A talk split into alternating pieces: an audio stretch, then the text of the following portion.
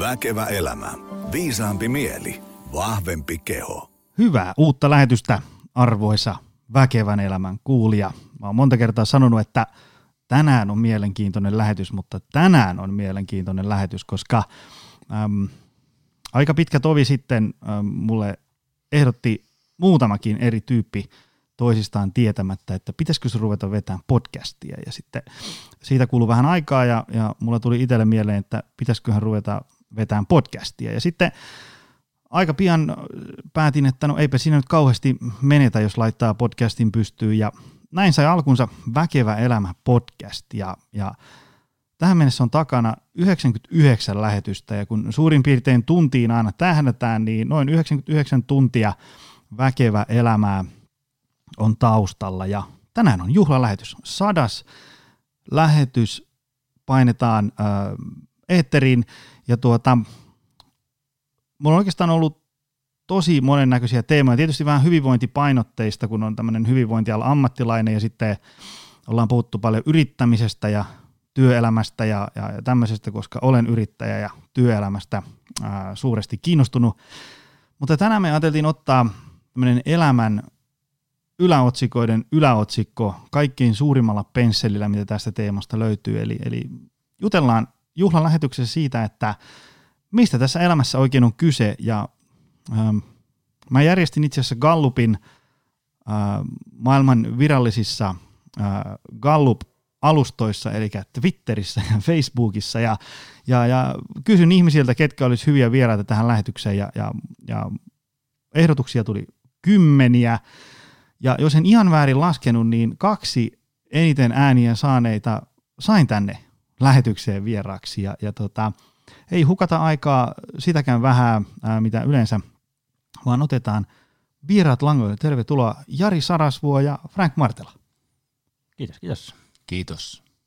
Tota, niin kuin aina äm, äm, esitellään vieraat. Kertokaa vähän kuulijoille. Tuolla on varmasti ainakin yksi ihminen, joka ei ole kuullut teistä koskaan. Jari, kuka sä oot ja mitä sä teet ja mihin sä oot menossa? Se mä ainakin voin sanoa, että mä en tiedä mistä mä tuun, koska mä en oikeastaan ole mistään kotosin. Ja siitäkin, että mihin mä oon menossa, niin si, si, si, siitä äh, ne sanallistukset vähän pakenee mua. Tai sanotaan, että ne, ne on ehkä semmoisia ajatuksia, joiden lausuminen etukäteen pilaa sen matkan. Mutta mä oon ollut 30 vuotta yrittäjänä. Me olemme keskittyneet ihmisen potentiaalin näkyväksi tekemiseen. Me ollaan tietyllä tavalla niin kuin Suomessa teollistettu tätä valmennus- ja markkinointibisnestä ja siinä matkan varrella oppinut paljon kiinnostavia ja ristiriitaisia asioita ihmisyydestä, kun 2000 ihmistä on tullut palkattua ja, ja se määrä ihmisiä, ketä on saanut koskettaa, niin se on niin valtava, että joku kuva siitä alkaa piirtyä. Entä Frank? Sä oot täällä, ähm, sun äänestettiin ainakin sen takia, että sä oot juurikin kirjoittanut kirjan nimeltä Elämän tarkoitus, suuntana merkityksellinen elämä, ja, ja, tuossa ennen kuin painettiin rekkinappi pohjaan, niin, niin sulla on CVssä vaikka mitä tähän päivän teemaan liittyen. Kerro vähän. Niin, no kai ehkä pohjimmiltaan on kuitenkin jonkinlainen semmoinen hyvän elämän tai merkityksellisen tutkija, että kyllä se niin kuin, jos miettii erilaisia rooleja, niin se tutkijan identiteetti ehkä kuitenkin se kaikkein vahvin, että on niin tuolla tällä hetkellä tuolla Aalto-yliopistossa toimin tutkijana ja on ehkä viimeiset kuinka monta reilu kymmenen vuotta tavallaan saanut sille elantoni siitä, että on tehnyt tutkimusta jossain yliopistossa. Että Aalto-yliopistossa aikana tein väitöskirjaa ja sitten, se, sitten olin Rochesterin yliopistossa Jenkeissä ja sitten olin Helsingin yliopistossa ja nyt taas takaisin Aalto-yliopistossa. Että se niin kuin, pyrkimys ehkä ratkaista, pyrkimys ymmärtää näitä perimmäisiä kysymyksiä ihmisyydestä on niin kuin se, mikä mua jotenkin vie eteenpäin ja sitten on halunnut tavallaan lähestyä sitä vähän sitten toisaalta vähän niin tieteellisestä näkökulmasta, että halunnut tehdä sitä niin aiheeseen liittyvää tiedettä, mutta niin kuin esimerkiksi psykologian piirissä ja jonkun verran filosofian piirissä ja organisaatiotutkimuksen piirissä, mutta samaan aikaan halunnut myös sit niin kuin tavallaan kirjoittaa niistä aiheista myös suuremmalle yleisölle, että pyrkinyt tämän tuoren kirjan tai elämän tarkoitus kirjoittaa näitä jonkunlaisen välitilinpäätöksen omista ajatuksista näihin elämän suuriin kysymyksiin, mutta se on varmaan se matka, mitä tässä nyt on tehnyt, tehnyt toistaiseksi ja varmaan voisi kuvitella, että jatkuu vielä aika pitkään tämä sama matka, koska kyllä uskon, että nämä kysymykset vielä kaipaa, vaikka, vaikka nyt tuli ratkaistua niin kertaa elämäntarkoitus tältä osin, niin veikkaisin, että kymmenen vuoden päästä on vähän uusia näkemyksiä samasta teemasta. Meillä oli siis tarkoituksena, Jahka, painetaan tuosta rekkinappi takaisin äh, pois päältä, niin selventää ihmisille, että mistä tässä elämässä on niin kuin kyse. Ja, ja tota, ähm, kun kirjallisuutta lukee ja, ja, ja tota, seuraa ihmisten tämmöistä niin kuin vapaamuotoista heittelyä, että mistä tässä on kyse, niin siellä on kaikkea tarkoitusta ja merkitystä ja hyvää elämää ja ikävää elämää ja mun näköistä elämää ja meidän näköistä elämää. Ja tavallaan se käsiteviidakko on niin, kuin niin valtava, että, että korvien väli vetää äkkiä oikosulkuun. Meidän ensimmäinen kysymys itse asiassa syntyi tuossa 30 sekuntia ennen lähetyksen alkua, eli sä heitit Jari, että, että tavallaan elämän tarkoitus käsitteenä on niin valtava. Aloitetaan siitä. Niin, mä oon tehnyt semmoisen havainnon, että on tiettyjä sanoja, joita mä kutsun oikosulkusanoiksi. Eli sanat on niin latautuneita ja ne on niin isoja, että monella lyö tyhjää. Eli jos kysytään ihmiseltä, joka on ihan siis asioita pohtinut ja paljon lukenut, mutta ehkä altistunut niin suurelle käsitemaailmalle, että kun pyydetään vaikkapa, että mikä on sun käsitys elämän tarkoituksesta tai miten sinä määrittelisit elämän tarkoituksen, niin se on vaikea vastata. Ja eh, mun mielestä siis tänä, tämä tarkoitus on yksi niitä sanoja, joiden niin kuin työstämisessä on valtavasti hyötyä siitä, että löytää jonkun edes tämmöisen työskentelymääritelmän. Eli sulla on joku, vaikkapa keskustelun vuoksi yhdessä sovittu, että kun me puhumme tästä, niin me tarkoitamme tätä, kunnes toisin sovimme tai kunnes se hajoaa meidän käsittelyssä. Ja ehkä elämän tarkoitus on tämmöinen sana, että se, se usein siitä pääsee eteenpäin, jos vaivautuu vähän käyttämään aikaa sen työskentelymääritelmän löytämiseksi, jotta olisi yhteinen kieli, mistä keskustella. Onko sulla Frank heittää, mikä olisi vaikka meidän niin päivän tämmöinen työskentelykäsite? tai siis sillä, että kun, jos joku kysyy multa, että mikä on elämän tarkoitus, niin mulla pääsee vain sen syvä huokaus, että nyt meidän täytyy ensiksi määritellä muutama asia, niin kuin voidaan edes aloittaa.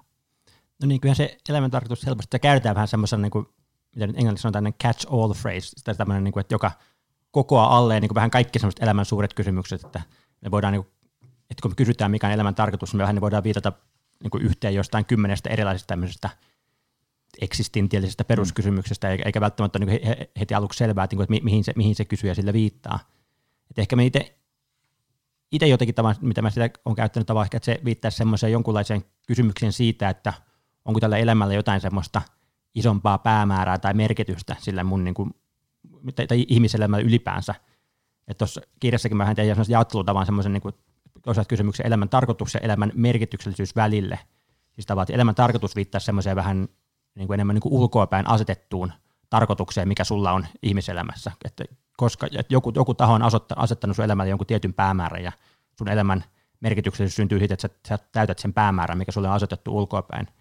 Ja sitten se toinen kysymys, ehkä se elämän merkityksellisyys on enemmän semmoinen niin kuin, niin kuin henkilökohtaisempi kysymys siitä, että mikä tekee mun omasta elämästä merkityksellisen tuntuisen, eli se viittaa enemmän siihen mun oman henkilökohtaiseen kokemusmaailmaan, siihen tavan sisäiseen maailmaan, mikä mulla on suhteessa, sisäiseen asenteeseen, mikä mulla on suhteessa omaan elämään, että koeks mä oman elämäni merkityksellisen tuntuiseksi. Niin tavallaan niin kuin se on ehkä y, niin yksi jaottelu, mitä tässä on hyvä ehkä tehdä tavallaan, että helposti sekoitetaan nämä kaksi kysymystä toisiinsa. Toisaalta kysymys siitä, että onko joku ulkoinen tarkoitus olemassa elämälle, ja toisaalta se, että kuinka mä oman elämäni merkitykselliseksi. Jot, niin kuin, ja mun mielestä ne on kaksi aika erillistä kysymystä, mutta helposti tavallaan mä ajatellaan, että jos, me, jos meiltä puuttuu vastaus se elämän tarkoitukseen, niin eikö meiltä sitten puuttu vastaus se elämän merkityksellisyyteen. Ja mun mielestä niin se ei ole näin. Viktor Frankl, siis logoterapian isä, siellä Auschwitzin ja Dachau keskitysleireillä – hänellähän oli tämä työ jo kirjoitettuna, mutta sitten natsit poltti sen hänen niin kuin kirjansa käsikirjoituksen, mutta hän jatkoi sitä logoterapian pohdintaa. Ja hän päätyi siis tämmöiseen, että sitten kun vapautui sieltä, oli yksi, siis suhdeluvulla yksi 29 selviytyneestä, eli siellä enemmistö ihmisistä kuoli.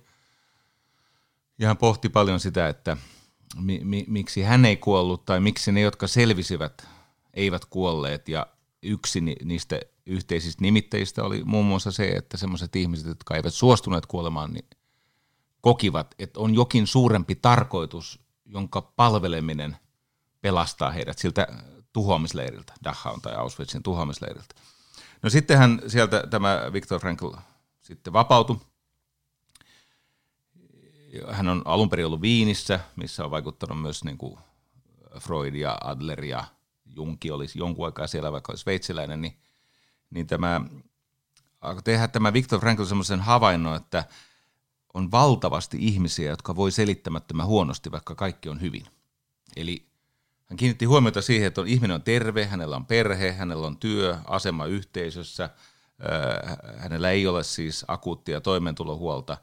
Et, et, ikään kuin kaikki hyvän elämän palikat on kasassa, mutta voi epämääräisesti huonosti. Ja sitten hän kiinnitti huomiota, että mitä kauemmas ihmiskunta eteni siitä toisesta maailmansodasta, sitä enemmän tämä tämmöisen niin kuin eksistentialistisen kauhun esiintyvyys alkoi kasvaa. Hän itse asiassa siterasi tota Sartrea, käytti hänen termiä eksistentialistinen kauhu.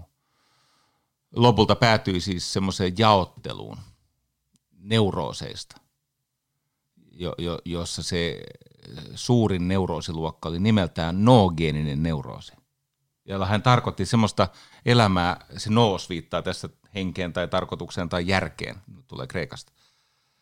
Päätyi siis semmoiseen ajatukseen, että jos elämässä ei ole mitään sinua suurempaa tarkoitusta, on suuri riski, että sä alat voida sietämättömän huonosti, sä kuihdut sisäisesti, ja, ja vaikka kaikki olisi hyvin, niin sä voit huonosti ja tietenkään Viktor Frankl ei ollut ainoa eikä ensimmäinen, eikä sen jälkeen viimeinenkään, mutta nythän me elämme mielenkiintoista aikaa. Mä näin näistä Frank sun otsikoista, että sä, sä pohdit täällä tätä modernin ihmisen eksistentialistista kriisiä, joka varmaankin viittaa vähän samankaltaiseen, vaikka en ole ehtinyt kirjaa vielä lukea häpeäkseni.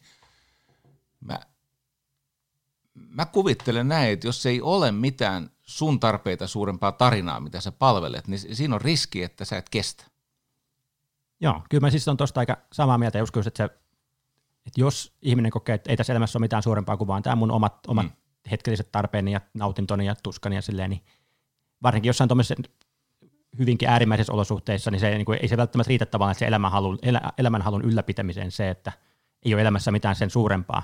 Että kyllä mä uskon sinänsä, että se ihminen jollain tavalla tarvitsee sen kokemuksen siitä, että on jollain tavalla osa, osa jotain isompaa juttua. Että on jo, jollain tavalla, että mun elämällä – on merkitystä myös niin kuin ylitse pelkästään sen mun oman henkilökohtaisen nautinnot ja, tus, nautinnot ja tuskat ja tämmöiset, että on jotain semmoista isompaa.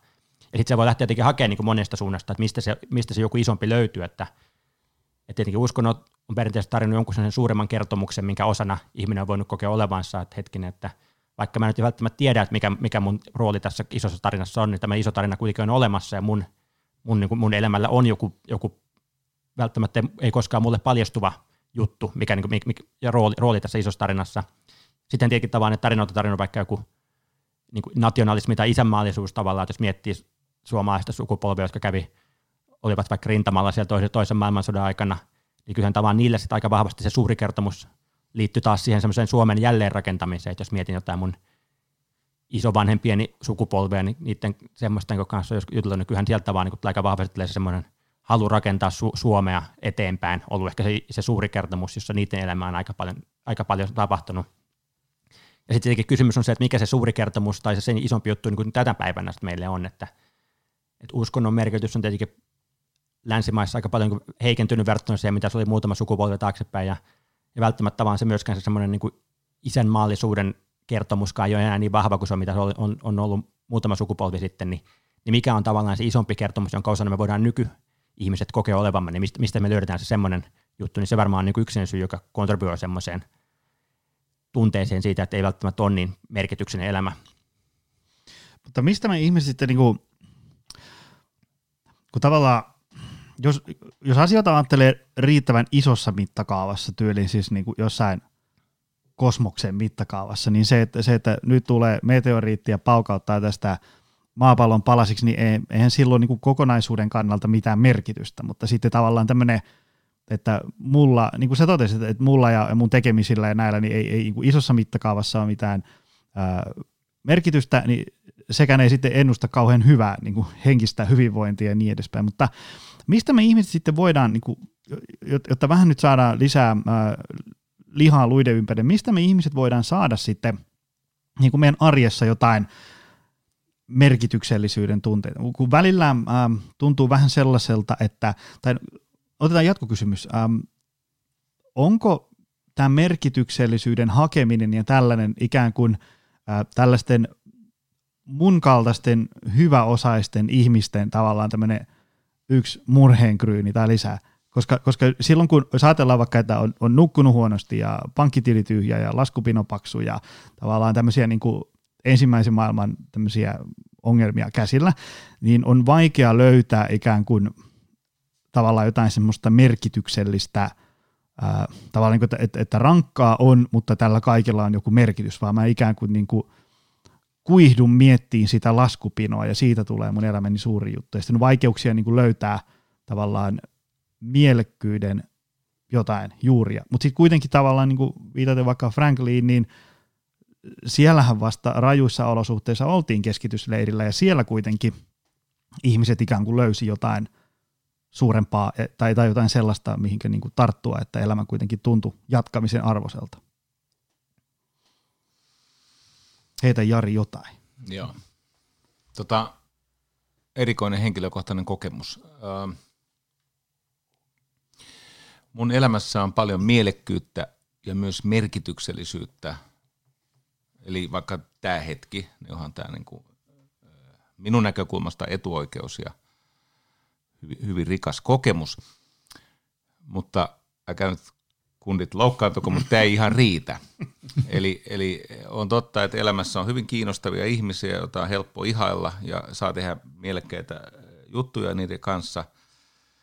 Mutta sitten helposti käy niin, että se pelkkä mielekkyys ja merkityksellisyys ei riitä, vaikka, vaikka tavallaan niin kuin siis tämmöiset niin kuin raskaat stressitekijät olisi poissakin. Et nyt just en ole huolissani terveydestäni tai avioliitostani tai lasteni – hyvinvoinnista en, enkä toimeentulosta. Eli ei ole tämmöisiä isoja tyypillisiä stressitekijöitä ja silti voi kokea elämässä niukkuutta. Nyt mä annan esimerkki.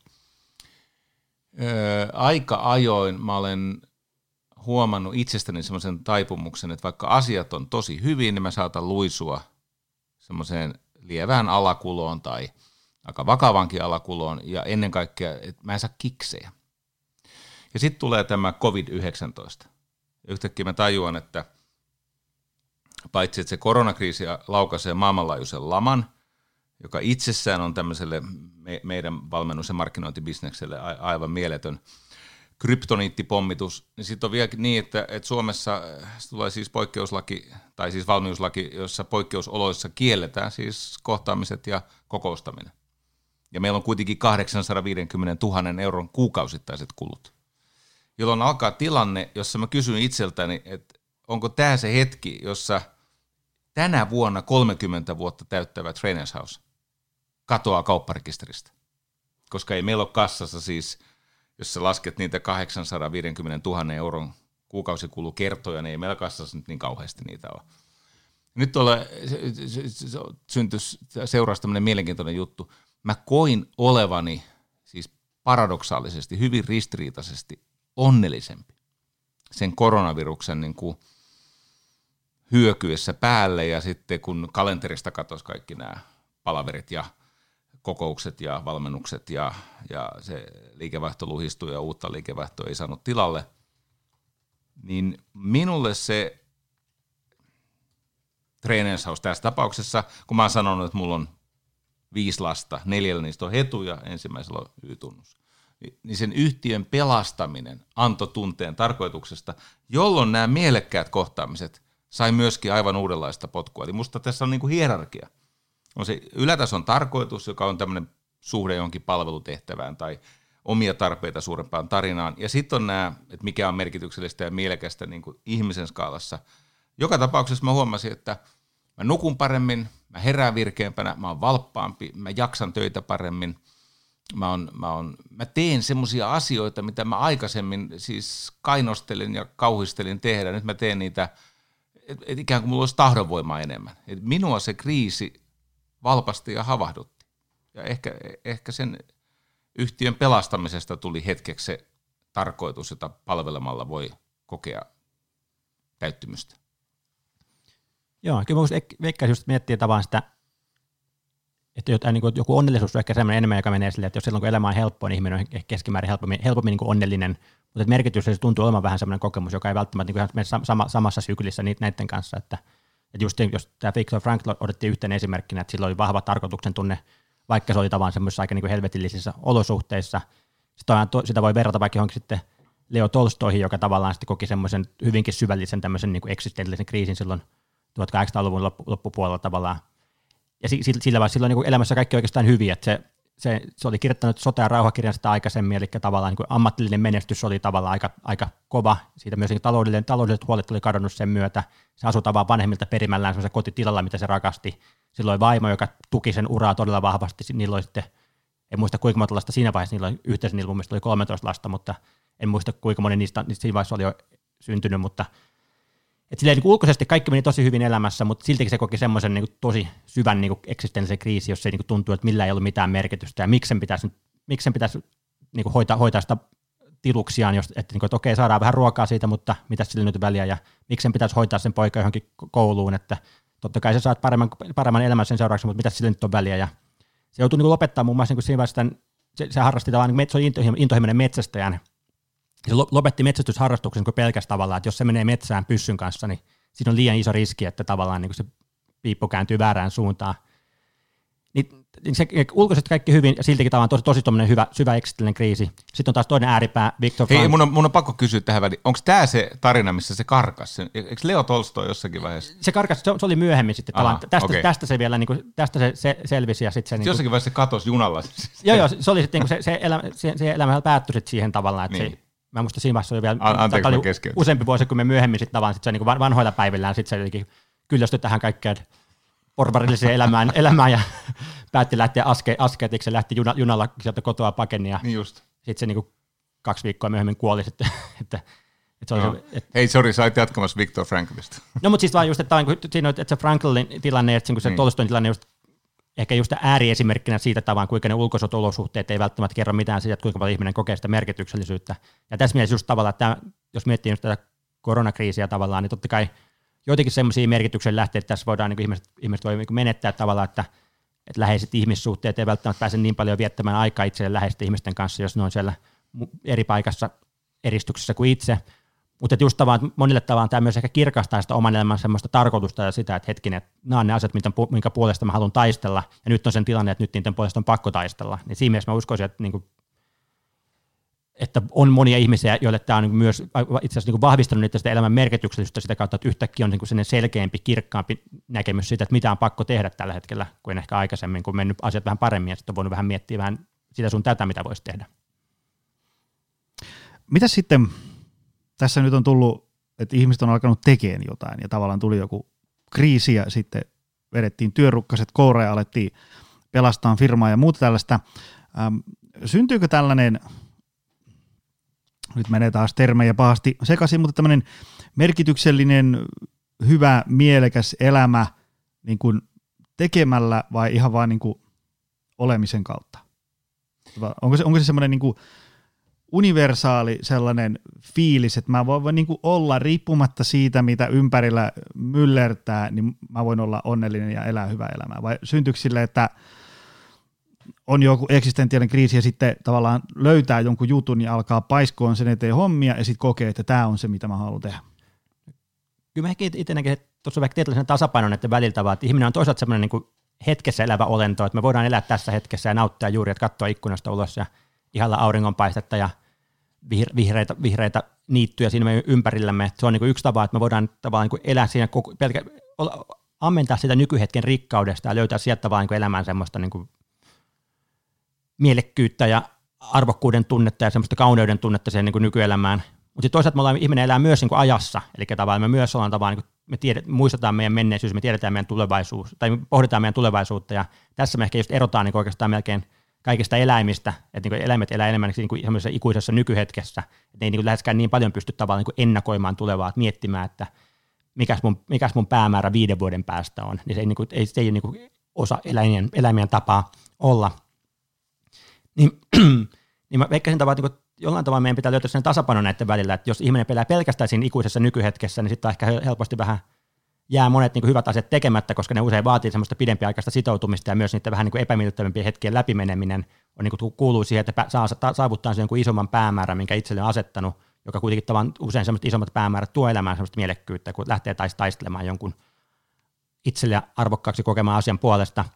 Mutta toisaalta se, että jos niin kokonaan unohtaa sen nykyhetken ja pelkästään fokusoituu siihen jossain tulevaisuudessa hämöttävään tarkoitukseen, niin ei sekään välttämättä ole se niin paras tapa, mahdollinen tapa elää. Sitten ehkä tavallaan se koko, koko nykyisyys on vaan niin matkaa sitä tulevaisuutta kohti, se on niin väline sitä tulevaisuutta kohti, ja koko, itse asiassa koko omasta elämästä tulee pelkkä sellainen väline siihen jonkun päämäärän saavuttamiseksi.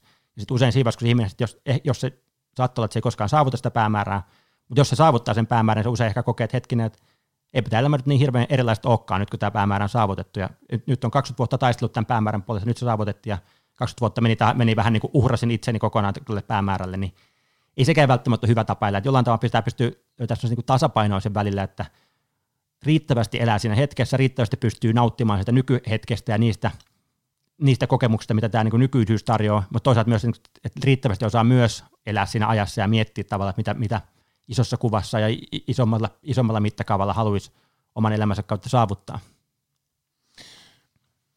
Mä yhdessä vaiheessa törmäsin tämmöisen ilmiön, että ihmiset toisteli tämmöistä, että me emme enää ole human being. Meistä on tullut human doing.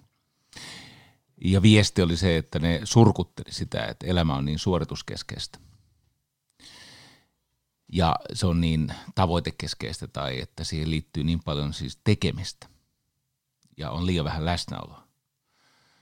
Sitten mä kiinnitin huomiota näihin ihmisiin, jotka tätä toistelivat, että me emme enää ole human being, me olemme human doing. Mä kiinnitin huomiota, että A, ne ei tehnyt niin kauheasti. Ne oli enimmäkseen jumissa. Ja B, juuri se oleskelu vaikutti tuottava heille sitä neuroottista semmoista ahdistuksen kaltaista hätää. Ja mua rupesi kiinnostaa tämä. Ja sitten rupesi tulee näitä onnellisuustutkimuksia, Sonja Libomirski ja näitä, niin mä huomasin, että itse asiassa aika moni näistä niin kuin parhaista onnellisuustutkijoista toteaa, että, että hyvän elämän ja semmoisen tarkoituksen kokemisen, niin sen yksi ehto on, että tekee järkeviä juttuja varsinkin niiden ihmisten kanssa, jotka kuuluu sun elämään.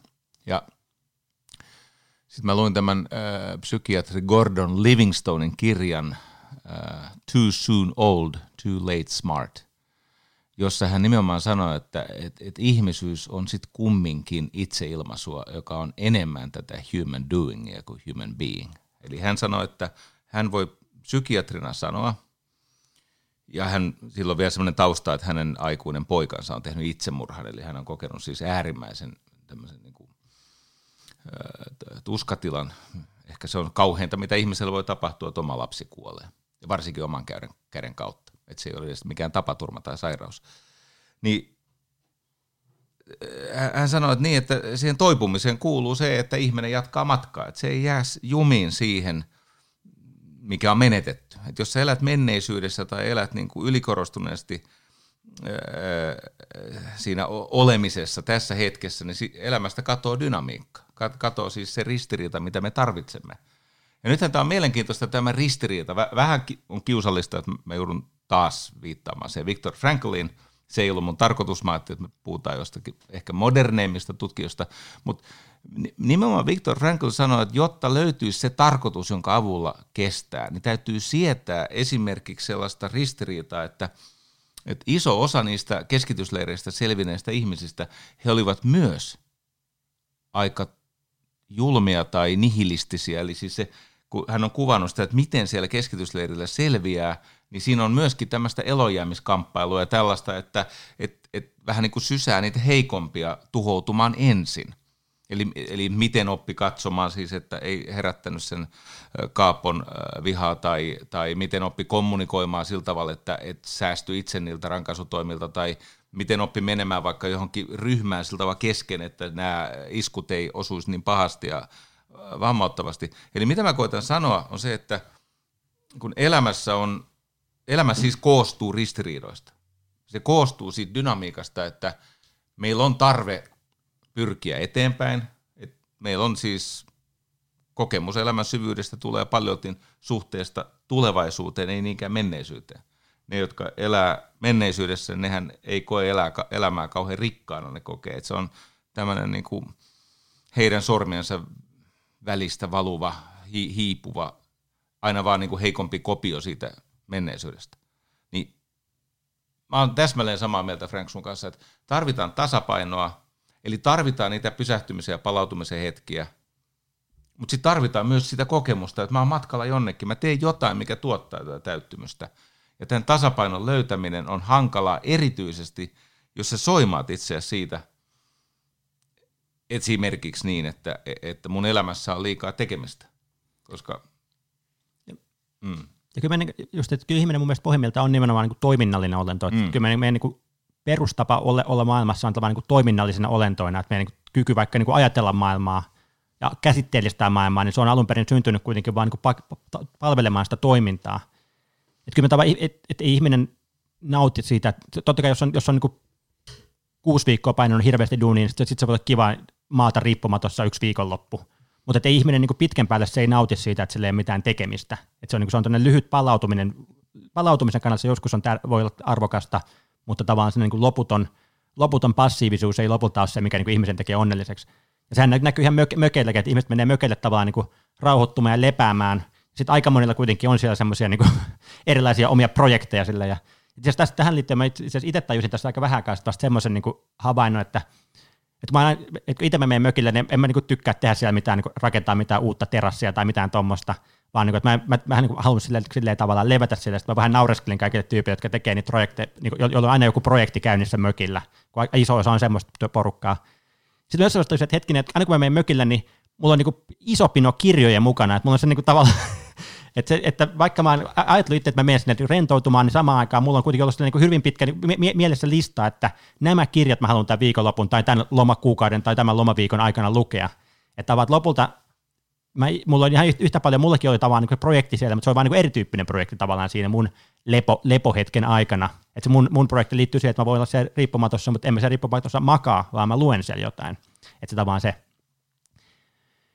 Eli tavallaan niin se että siis se toiminnallisuus on mun mielestä ihmisen niin kuin olemisen ytimessä, mutta ehkä just niiden päämäärien suhteen tavallaan kanssa, että se millä tavalla asennoituu niihin päämääriin, niin sillekin on merkitystä, että jos miettii semmoista niin erottelua vähän niin kuin, niin kuin kilpailu ja kilvoittelu välillä, siis tavallaan se, että kuinka vakavasti sä suhtaudut niihin omiin päämääriin, että lähdetkö niin kilpailemaan, että onko sun tavallaan tarkoitus, että sun on pakko saavuttaa se päämäärä, onko se niin pakko mielle se päämäärä, vai onko se enemmän semmoinen tavallaan niin kuin itseään ruokkiva kilvoittelu tavallaan, että, me, että on hauska kokeilla, että pärjääkö mä tässä hommassa ja katsotaan kuinka pitkälle päästään, niin se niin kuin tavallaan, että se, se on hyvä, että ihmisellä on elämässä päämääriä, mutta että jos niihin päämääriin ei pidä suhtautua liian vakavasti myöskään tavallaan, että niihin, ni, ni, niitä voi tavoitella ja niihin voi pistää paljon energiaa, mutta samaan aikaan pitää joku tietty semmoinen niin pieni etäisyys niihin päämääriin, että osaa myös vähän niin kuin nauraa itselleen silleen, että hetkinen, että onko tässä nyt mitään järkeä, että mä taas pistin niin kymmenen tuntia tähän hommaan, missä ei, niin kuin, että eihän tällä kosmisessa mitakaavassa tälle ei lopulta ole mitään väliä, mitä mä tässä teen.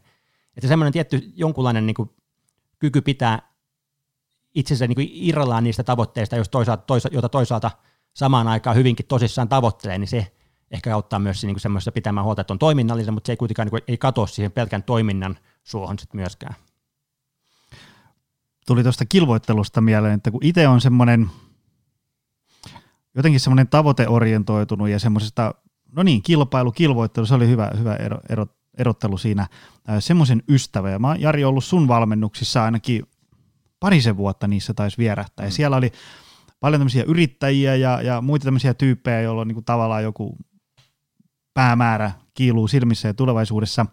Niin tota, muistan sen jossain, jossain, olikohan se sun jotain monologia tai jossain siellä valmennuksessa tai jossain, totesit sille, että, että sä, sä haluat, tai sä, sä oot niinku kilpailun kannattaja, mutta sä et halua, että kukaan musertuu sen kilpailun alle jossain, jossain tämmöisessä, sä jonkun, jonkun suurin piirtein ää, tätä ää, liippaavan lauseen ää, sanonut. Mutta se kysymys, mitä jahtaan tässä on se, että kun meillä on tavallaan niin kuin työelämässä esimerkiksi ää, pitää, pitää tehdä tulosta ja, ja, ja tavallaan ää, saavuttaa uusia juttuja ja kenties kasvaa ja, ja olla hyvä iskä ja niin edespäin, niin mitkä on sun ajatukset, Jari, niin kuin tämmöisestä niin kuin paremmaksi tulemisesta tai kilvoittelusta tai tämmöisestä niin kuin mä, vasta, mä, mä, mä haluan vastata ensin tuohon kilpailuun.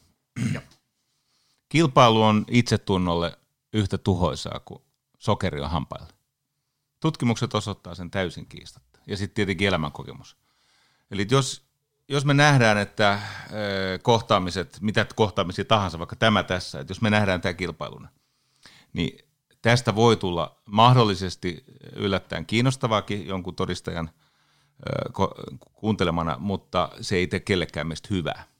Se on huono tapa kohdata ihminen. Lasten kirittäminen ei, ei selvästikään. Nyt on tullut aika paljon tämmöistä tosi hyvää kirjallisuutta siitä, miten, miten lasten prässääminen ja lasten vieminen tämmöiseen kilpailuyhteiskuntaan on, on näille lapsille tuhoisa. Eli se on totta, että ne edistyy varhaisessa vaiheessa paljon, mutta sitten niistä tulee tämmöisiä itse asiassa elämänmittaisia alisuorittajia, koska siis se heidän potentiaalisensa, potentiaali puristetaan ulos liian nopeasti. Myöskään siis työelämää ei pidä mun mielestä nähdä kilpailuna.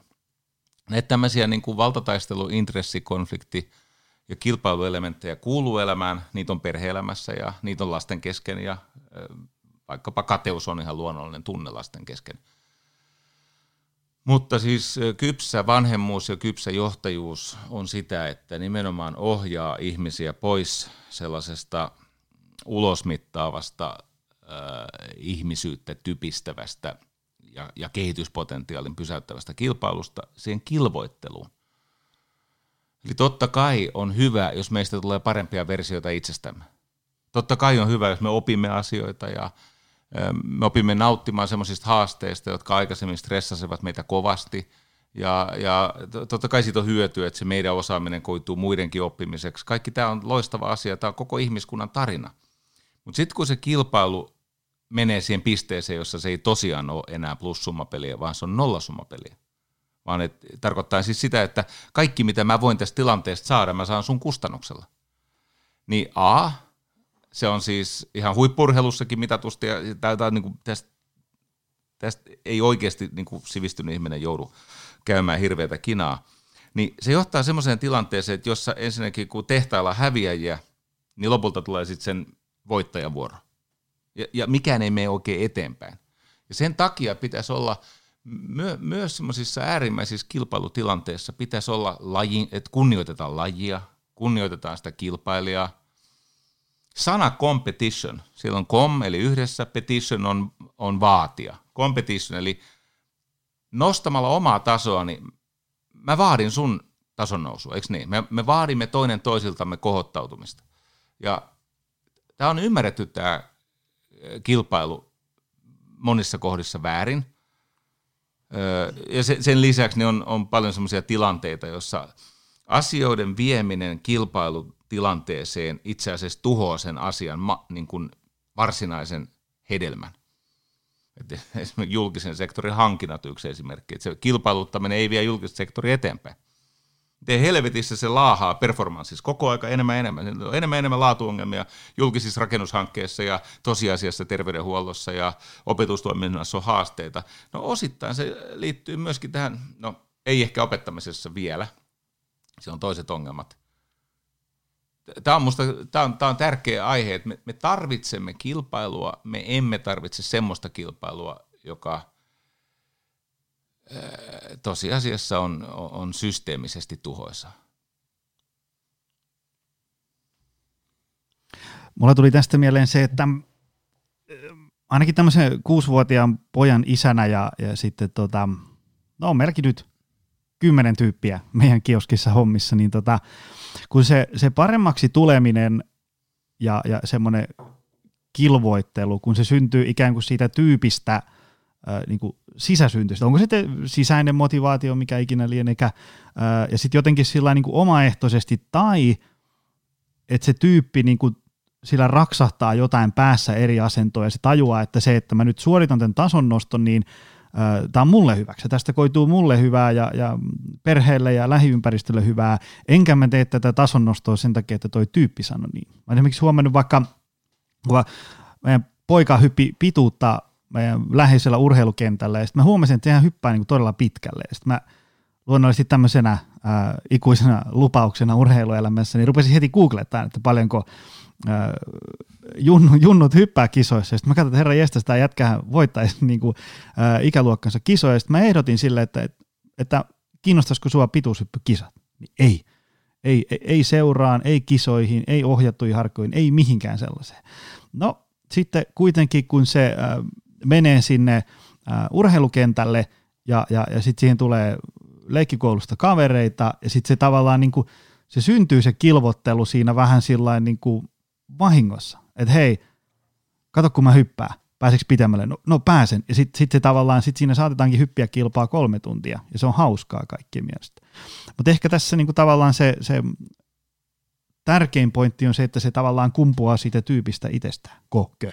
Joo, kyllä, joo tästä, tästä kyllä ihan samaa mieltä sun ja Jari edellisen kommentin kanssa, että, että yksi niin hauska tutkimus, joka mulle itse mieleen on, niin tämmöisiä, katsottiin tämmöisiä niin kuin, niin kuin saksalaisia futareita, siis että siinä, niin kuin, siinä käyt, niin kuin, niin kuin haastateltiin niin maajoukkopelaajia, Bundesliga-pelaajia, sitten semmoisia niin vitos, vitosdivari, kutosdivari jyrjä, joihin mä itsekin lukeudun.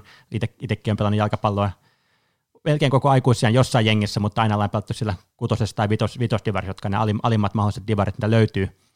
Niin sitten katsottiin tavallaan, että mikä, mikä niitä niin erottaa niitä, niitä lapsuuden niin har, harrastuksessa, niin niin ohjattujen harjoitusten määrä ei, ole, ei ennustanut sitä, niin kuin kuka päätyy Bundesligaan ja kuka päätyy kutosivariin. Eli tavallaan se, että kuinka paljon tyypillä on ollut ohjattua harjoittelua niin kuin 12-vuotiaasta asti, niin sillä ei ollut mitään, mitään ennustusvoimaa. Mutta se, että kuinka paljon ne on pelannut niin omaehtoisesti fudista, kuinka monta tuntia niillä on kertonut sitä, että ne on pelannut kavereiden kanssa pihalla fudista, niin, niin siinä, siinä erottu niin tulevat Bundesliga- ja maajoukkojetyypit niistä vitos-kutosdivarityypeistä.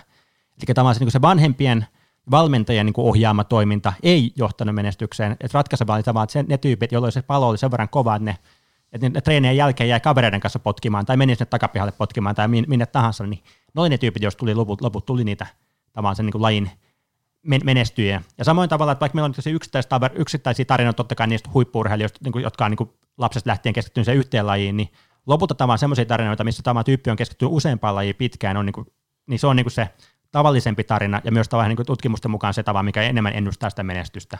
Että tavallaan se, että vanhemmat pistää sinut viisivuotiaana johonkin hakkaamaan jotain golfpalloa, niin kuin Tiger Woods tai Agassin tapauksessa tennispalloa, niin tavallaan okei, okay, se saattaa silloin tällöin toimia, mutta en, enemmän niin kuin, tavallaan se toimii niin kuin se, että tyyppi on niin kuin sille, se vahva omaehtoinen motivaatio sen tou, tou, touhuun vie eteenpäin ja tyyppi saattaa harrastaa useampaa lajia ja sitten pikkuhiljaa löytyy se juttu.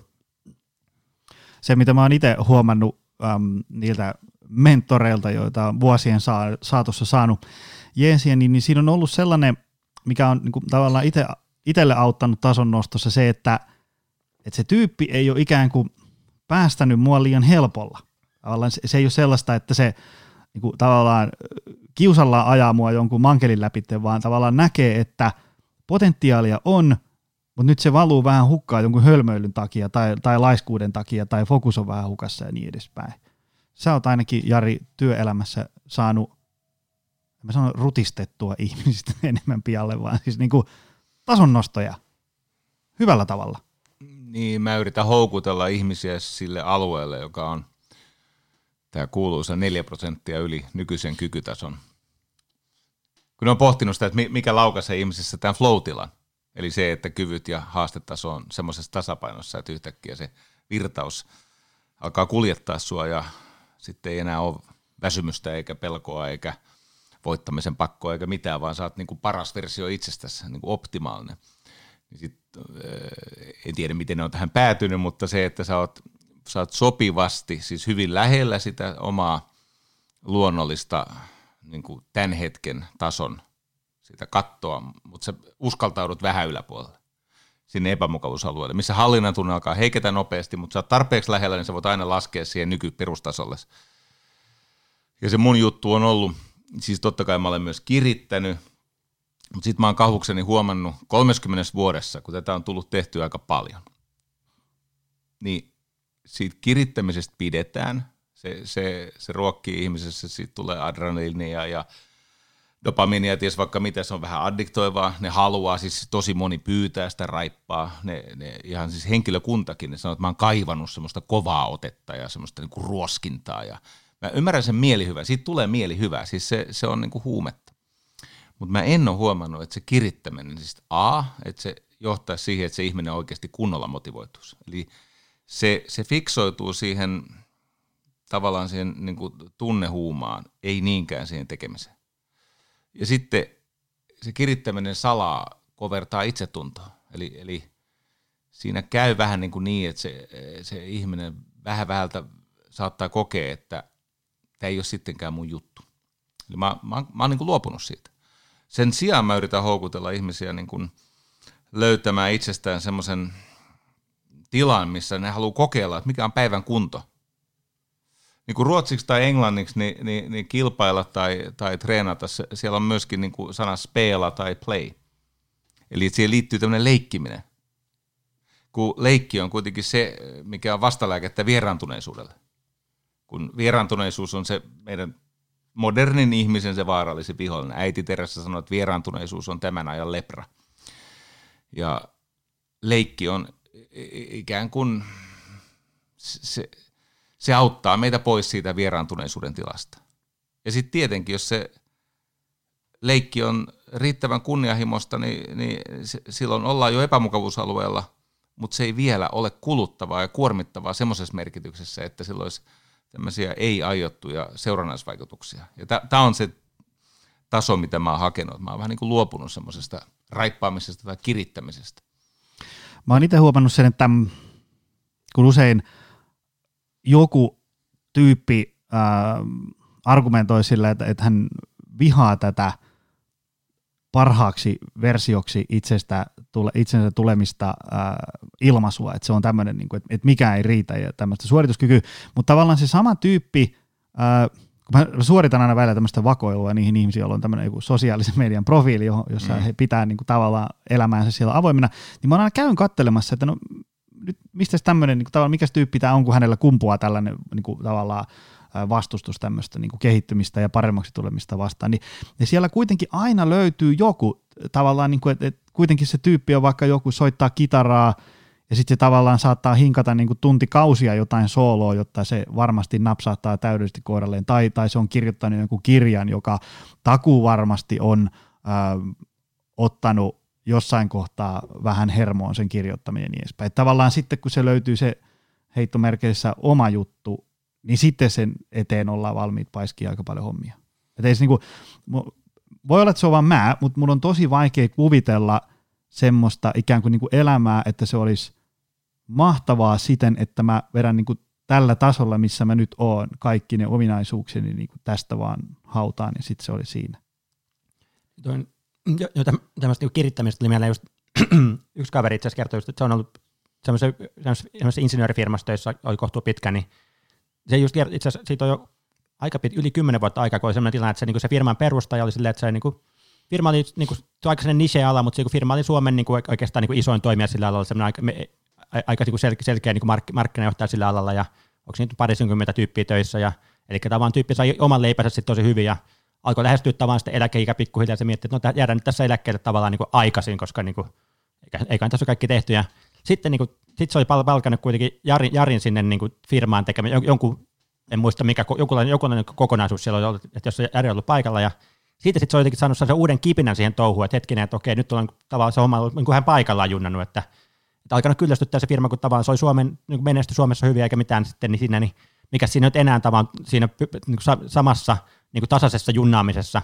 Sitten sai siitä jonkun uuden kipinän, että nyt lähdetään niin parantamaan, lähdetään, mennään Ruotsin markkinoille ja lähdetään niin tavallaan laajentaa tätä toimintaa ja nyt se tyyppi on niin kuin yrittänyt eläkeä jo kauan sitten, että se on niin kuin varmaan niin yli 75 tällä hetkellä ja edelleen tavallaan vetää sitä firmaa, että se varhainen eläkkeelle jääminen vaihtui siihen semmoiseen niin innostukseen siitä, että jatketaan sitä hommaa ja viedään sitä hommaa eteenpäin.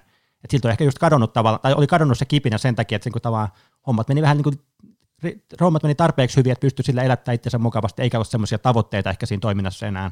Sitten kun löytyy ne uudet tavoitteet, löytyy se uusi kirjavaihde tai semmoinen niin halu lähteä kilvoittelemaan ja menemään eteenpäin sen kanssa, niin yhtäkkiä niin innostus siihen työhön palasi tosi, tosi vahvasti. Tuo on hieno kuulla. Tota, mä uskon siis semmoiseen, jossa ihminen löytää jonkun eksistentialistisen tarkoituksen sille työlle. E, ei niinkään se, että pitää kansainvälistyä tai että pitää puristaa vielä viimeiset eurot el- eläketileille, vaan, vaan ajatus on se, että sulla on jotain semmoista, joka on täyttymyksellistä, joka on siis niin kuin omien arvojen ja tärkeysjärjestyksen palvelemista. Ja monta kertaa olen huomannut, että semmoisissa vähän hiipuvissa yrittäjissä se kipinä edelleen elää, sitten kun ne löytää sen syyn. Siihen liittyy monta kertaa joku tämmöinen legacy, Ja ne haluaa jättää jotain jälkeensä, joka on niin kuin arvokasta ja elinvoimasta ja palvelee sitten myöhempiäkin työntekijäsukupolvia. Et ei, ei, se, ei se useinkaan ole näiden ihmisten, niin kuin, ei niille esimerkiksi rahalla välttämättä ole, tai ei ole mitään välinearvoa. Joo, en usko tämäkin tyyppi, että jos, mm. jos on saanut nauttia rahoista, niin sitten olisi kannattaa eläkkeelle ja nauttia niistä rahoista. Että nythän se joutuu painaa edelleen töitä, niin ei se samalla lehin niistä rahoista nauttia sitten. Ja... Niin mä oon huomannut semmoisen öö, vähän pelottavankin asian, että et kunnioitus, siis tunne siitä, että on arvokas, niin sitä itsekunnioitusta ei pysty ylläpitämään rahalla mitenkään. Siis se kokemus siitä, että onko mä tärkeä, onko mä hyödyllinen, onko mä arvokas niille ihmisille, kenen kanssa mä oon tekemisissä. Ja jos se alkaa pienentyä se tontti, kelle kaikille mä saan olla hyödyksi, niin se on ihan sama, kuinka paljon sulla on rahaa. Se elämä muuttuu tämmöiseksi niin kuin eräänlaiseksi pakoreissuksi. eskapistisesti pakenet sitä tosiasiaa, että sä et ole antanut parastas, vaikka se on parasta, mitä sä tiedät, että elämässä on tapahtunut. Ja siis en mä, iha, mä, en, mä en ole siis koskaan ollut siis työnarkomaani, enkä ihaile sitä, että on pakonomasta työntekoa. Mutta ky- kyllä mä oon huomannut, että monet siis tosi kiinnostavat asiat tapahtuu työelämässä. Siis sä tapaat kiinnostavia ihmisiä, sä teet kiinnostavia juttuja ja, ja, ja tota, pääset semmoisiin paikkoihin, mihin joutilas ihminen ei voi päästä. Ja sen takia tämä, mistä Joni puhui, tämä, että – että pitäisi olla paras versio itsestään. Mä ajattelen sitä inversion kautta. Eli mitä sä et halua. Sä et halua, että itse inho, itse viha, itseen kohdistuva tämmöinen häpeä kasvaisi. Sä et halua semmoista tunnetta, että jotain suunnattoman arvokasta sinussa ikään kuin katoaa sen takia, että sä et halua antaa sitä lahjaa enää maailmalle, vaan sä kätket sen. Niin mun mielestä syy pyrkii elämässä niin kuin eteenpäin ja, ja löytää semmoisia tasoja, millä ei vaikkapa eilen tai toissapäivänä vielä ollut, on niin yksinkertainen, on se, että olisi vähemmän sitä itsevihaa. Et mä olisin enemmän ihminen, jonka mä voin hyväksyä vailla itsevihaa ja tuo, tuomitsemista. Ja usein se löytyy siitä, että pääsee siis niin kuin palvelemaan. Ja, ja se, se musta riittää monesti tarkoitukseksi. Joo, kyllä mä uskon, että sillä, että just niin kuin vallan tavoittelu ja rahan tavoittelu, usein, usein se on sellainen kompensoiva motivaatio sille, että joku sellainen niin perustarve puuttuu elämästä, että puuttuu ehkä se kokemus siitä, että mua rakastetaan pyyteettömästi tai joku muu tämmöinen, joku, jonkun semmoisen puute johtaa ihmisen niin hakemaan, sitä, hakemaan sitä semmoista paikasta, mistä sitä lopulta itse asiassa löytyy, ja sen takia se joutuu koko ajan juoksemaan, juoksemaan kovempaa siihen suuntaan, kun ajattelee, että se löytyy täältä, mutta vaikka se mitä siinä saavuttaa siinä suunnassa, niin se, se juttu, mitä se lopulta tarttisi, niin ei oikeastaan löydykään siitä suunnasta, että se usein on semmoinen vähän – niin kuin kompensoiva motiivi, että, että silloin kun ihmisellä on sellainen tunne tavallaan, että se on se, silloin, että, lähe, se, se kokee, kokee itse rakastetuksi, silloin semmoinen tavallaan niin terve itsetunto, ja se ehkä pääsee niin kuin te, toteuttamaan itse omassa elämässä, ei niin kuin siinä vaiheessa todennäköisesti ole niin paljon tarvetta tavallaan niin kuin semmoisille niin, niille ulkoisille, ulkoisille, ulkoisille päämäärille siinä hommassa, että sitä, sit totta kai tavallaan sitä voi kilvoittelumielessä lähteä hakemaan niitä, mutta vaan se, niin se oman, oman elämän arvo ei määritystä kautta, että onnistuuko niissä tavoitteissa vai ei, koska tavallaan se arvo on, niin kuin, tulee sieltä niin kuin sisältä semmoista sitä kautta, että on esimerkiksi saanut niitä kokemuksia, että mu, mu, mua, mua rakastetaan, niin tämän tyyppiset asiat on varmaan niitä, jotka niin kuin, tukee sitä semmoista, että ihminen pystyy kokemaan elämänsä niin kuin arvokkaaksi hyväksi ja riippumatta niistä ulkoisista olosuhteista. Mitä sitten tämmöinen merkityksellinen, mielekäs, hyvä elämä, niin onko, onko siinä kyse minusta vai onko siinä kyse meistä? Tavallaan kun äm, voi olla, että tämä on vaan mun, mun omassa kuplassani, äm, äm, mutta mä nyt vähän pelkistäen, kun mä huomaan, että vaikka ihmiset menee työelämään, niin, niin äm, välillä kumpuaa sellainen, että yksilö etsii firmaa, joka istuu hänen arvoihin. Siellä on hänelle mielekäs työpaikka. Ja sitten tavallaan niin kuin välillä kumpua, että et voi, mä en ole ihan varma, voi olla, että se on niin kuin tavallaan kyse siitä, että jotenkin on korostunut se, tavallaan, että se on sille yksilölle tosi fantsua ja mahtavaa. Kun sitten taas itse, kun on harrastanut paljon joukkuelajeja ja, ja pyörittää sitten äm, niin kuin 11 ihmisen kioskia, niin, niin tota, mä taas katson sitä ikään kuin se, että me yhdessä saadaan tämä homma toimiin. Saatteko kiinni, mitä mä yritän edes epätoivoisesti kysyä? Että tavallaan sä, sä oot puhunut siitä, Frank, siitä suhdelosta ja, ja siitä, että ihminen on niin kuin oman elämänsä keskushyökkääjä. Se, mikä se, se, se oli, että, että sä oot enemmän sitä mieltä, että ihminen on, niin se oli se, että ihminen ei ole oman elämänsä seppä, vai, vai mikä ja se, oman onnensa seppä. Oman onnensa seppä, vaan, vaan ihminen on niin kuin oman elämänsä keskushyökkääjä.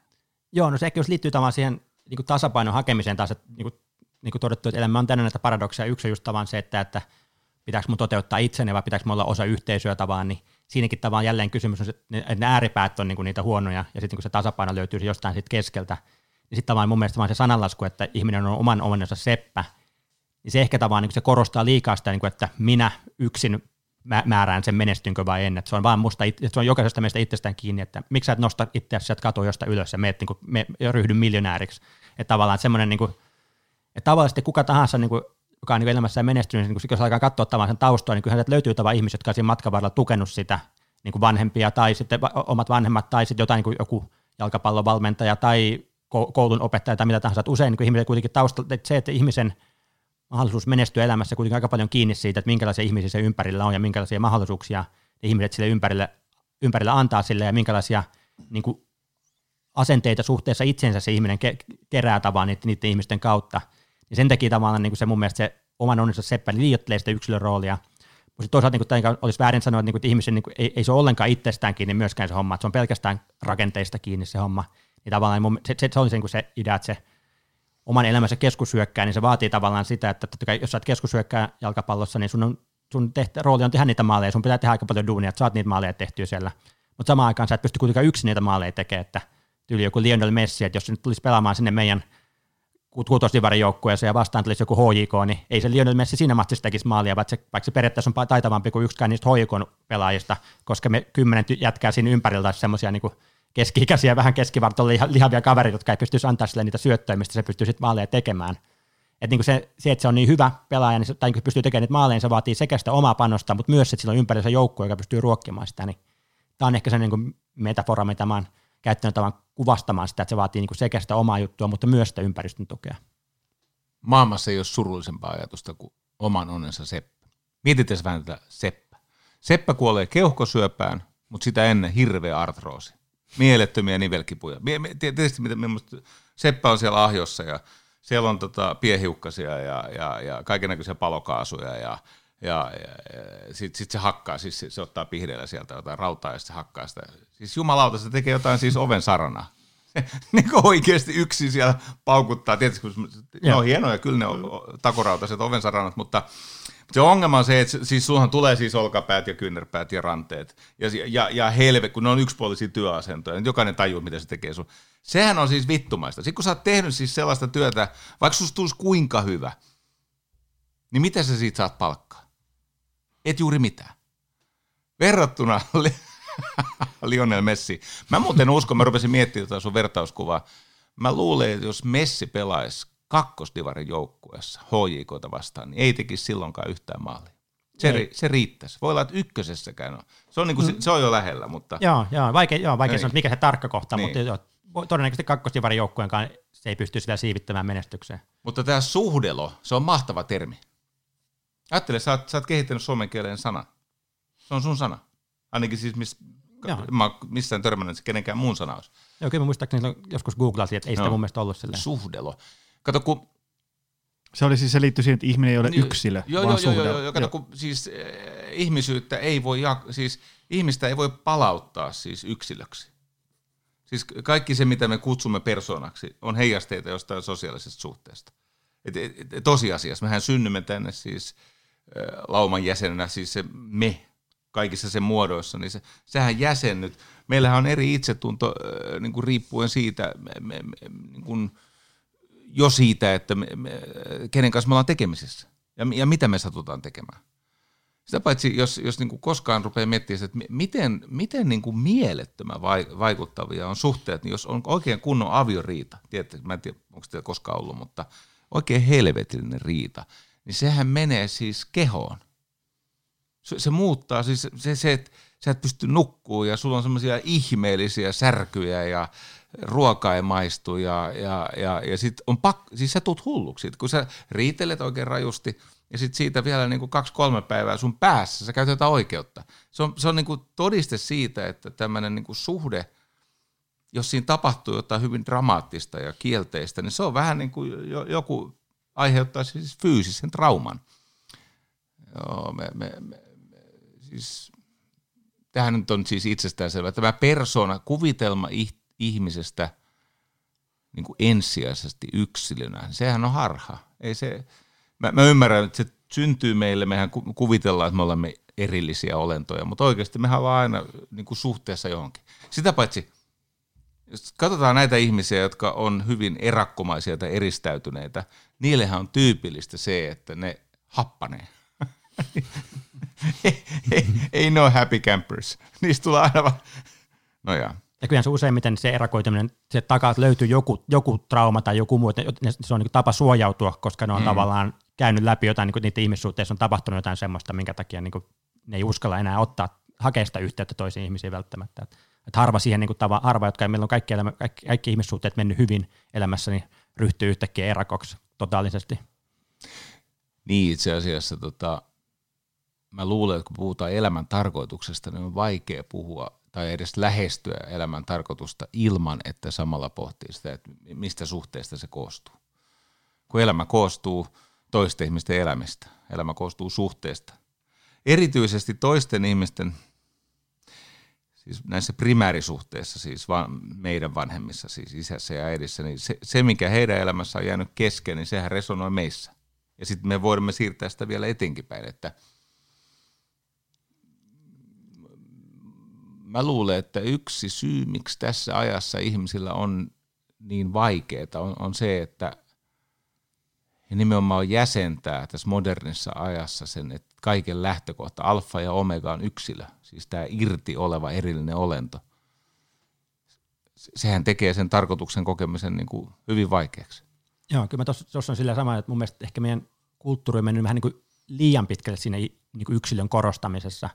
Että tavallaan, että jos totta kai siinä on tavallaan niin paljon hyvää, jos me mennään nyt joku, jokunen sata vuotta sitten taaksepäin, kun me ollaan eletty aika paljon kollektiivisemmassa niin kuin maailmankuvassa, että vaan silloin ehkä ajateltu, että, että silloin on, niin kuin, että ihminen syntyy tiettyyn niin kuin rooliin, ja se rooli on tavallaan ensisijainen, ensisijainen se yksilöön nähden. Jos, mennään, niin kuin tyyli, jos, jos katsoo jotain niin kuin antiikin kreikan kirjoituksia tai niin keskiajan kirjoituksia, niin ihminen on ollut sellainen niin kuin, tavallaan niin se rooli on ensisijainen, että sä synnyt, mm. sä synnyt tiettyyn perheeseen, tiet, tiettyynlaiseen yhteiskunnalliseen asemaan, tiettyyn sukupuoleen ja niin edespäin, ja sitten se, se, se, antaa sulle tietyt velvollisuudet, sitten sun elämän onnistuminen on kyse niiden velvollisuuden täyttämisestä. Et jos sä täytät ne velvollisuudet, niin sä oot elänyt hyvän elämän. Jos sä epäonnistut niissä, niin sit sä on, niin sun elämä on epäonnistunut. Ja siihen nähden tavan tietenkin tämä tämmöinen niin yksilöllistymiskehitys oli ihan niin hyvä juttu, tämmöinen, että on, on kehittynyt ajatus siitä, että hei, että kuunnellaan vähän, mitä, su, mitä susta itsestäsi tuntuu, että mitä sä itse haluaisit elämällä tehdä, että, halu, että niin se on mun mielestä, on se mun mielestä en, en mä haluaisi mennä taaksepäin siinä. siis, että, että kyllä mä oon ihan tyytyväinen, että, mä oon, että multa on kysytty, että mitä mä haluan elämällä tehdä, ja mä oon saanut itse tehdä niitä valintoja tavallaan sen suhteen, että minkälaisia juttuja mä elämässä pääsen tekemään.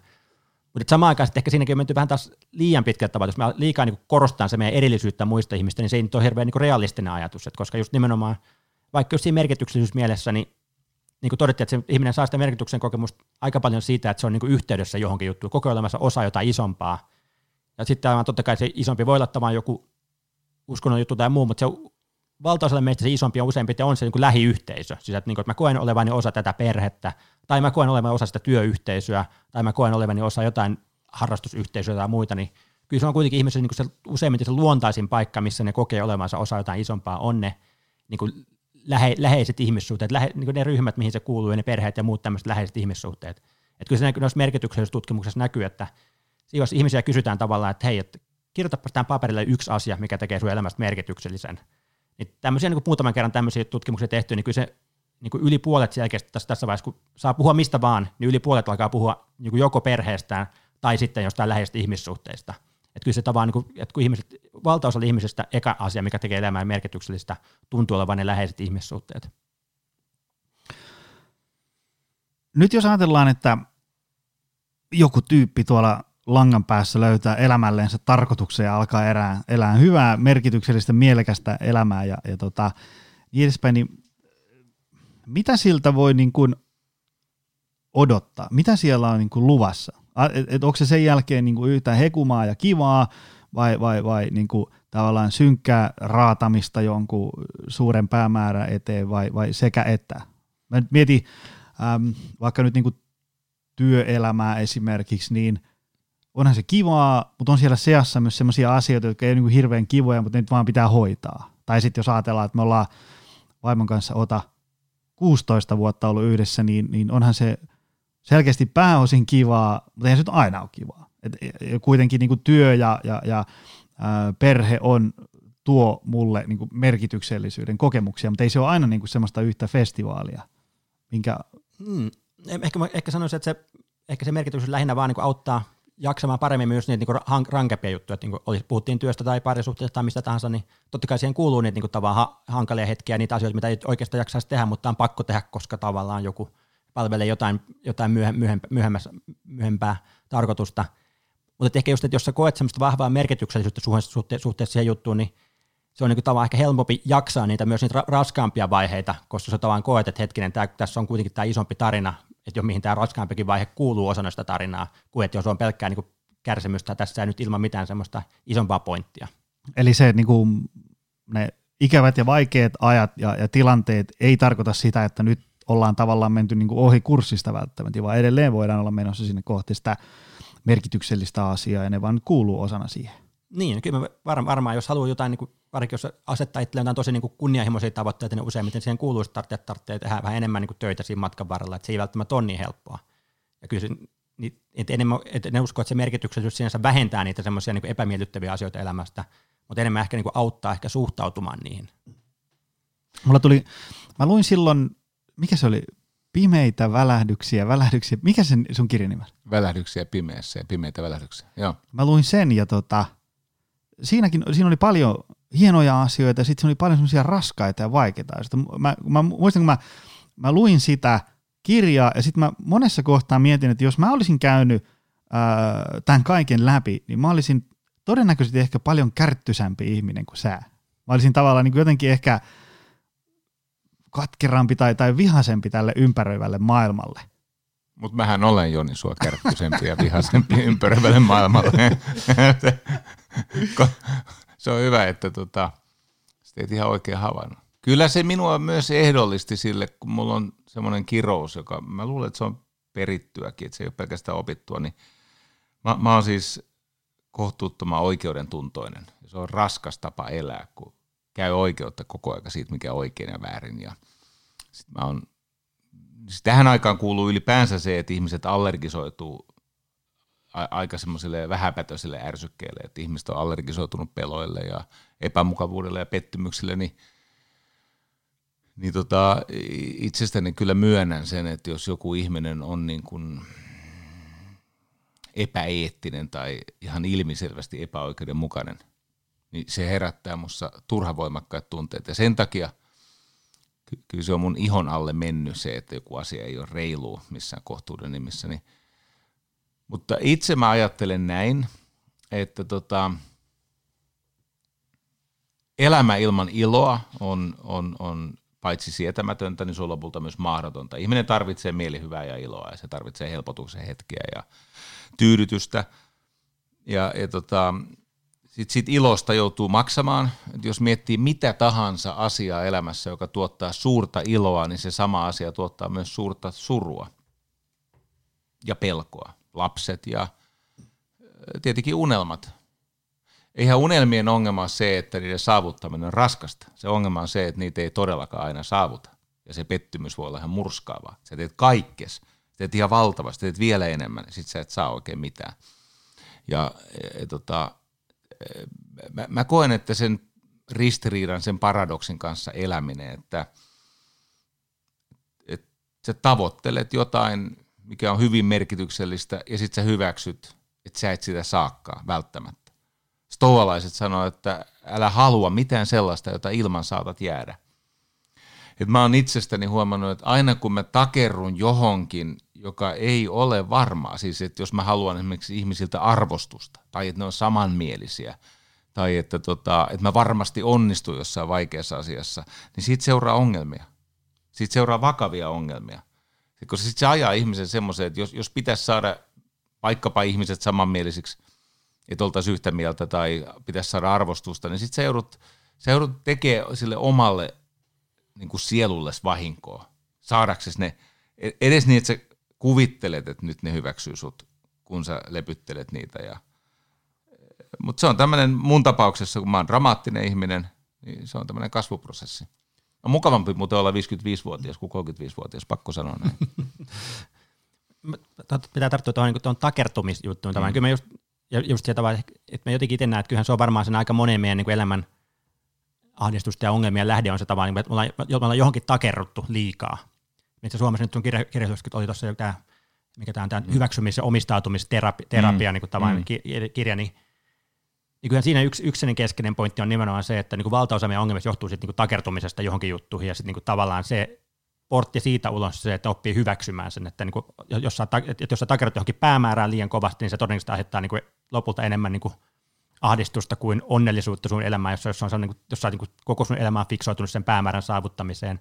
Tai jos voi jotain niin kuin menneitä ihmissuhteita tai muita juttuja, jotka, joihin sä oot takertunut kiinni, jos sä et pääse millään irti, jotka tavallaan rajoittaa sun nykyistä elämääsi niin tavallaan se ensimmäinen askel on niin kuin se semmoinen niin kuin hy- elämän hyväksyminen semmoisena, minkälainen se on, ja kaiken, kaiken niin kuin se, että mitä eteen tulee, sä et voi koskaan elämää kontrolloida loputtomiin, niin tavallaan pitää hyväksyä se, että koska tahansa voi tapahtua mitä tahansa, ja hyväksyä se, mitä sulle on aikaisemmin tapahtunut, niin se on niin kuin se niin kuin ensimmäinen askel. Mutta siinä samassa niin kuin, kuitenkin siinä, että se on niin hyväksymis- ja omistautumisterapia, niin se toka osa on sitten niin se omistautuminen, että että me, jos, jos tulee, tulla just siihen ehkä tavan siihen ihmisen toiminnalliseen luonteeseen, että sen me kaivataan sitä tavan, että meidän pitää pystyä niin hyväksymään se, mitä tapahtuu ja mitä on tapahtunut, niin samaan aikaan me ollaan kuitenkin tulevaisuusorientoitunut olentoja, jotka kaipaa niitä päämääriä, niin sitten pitää lähteä miettimään, että mille mä haluan niin omistautua, mitkä on niitä asioita, joiden eteen mä haluan tehdä töitä. Ja siinäkin tavalla, että oppii, oppii löytämään sen tavoitteet, niin on, voi olla hyvinkin omistautunut jollekin asialle, ilman, että on lopulta kuitenkaan niin kuin takertunut siihen kiinni. Että, no, että tavoittelee sitä päämäärää, tekee paljon työtä se eteen, käyttää niin kuin tavallaan kaiken energiansa siihen, mutta samaan aikaan jollain tavalla pitää sen semmoinen tietyn etäisyyden siihen, että pystyy samaan aikaan kuitenkin vähän nauramaan itselleen sille päämäärälleen.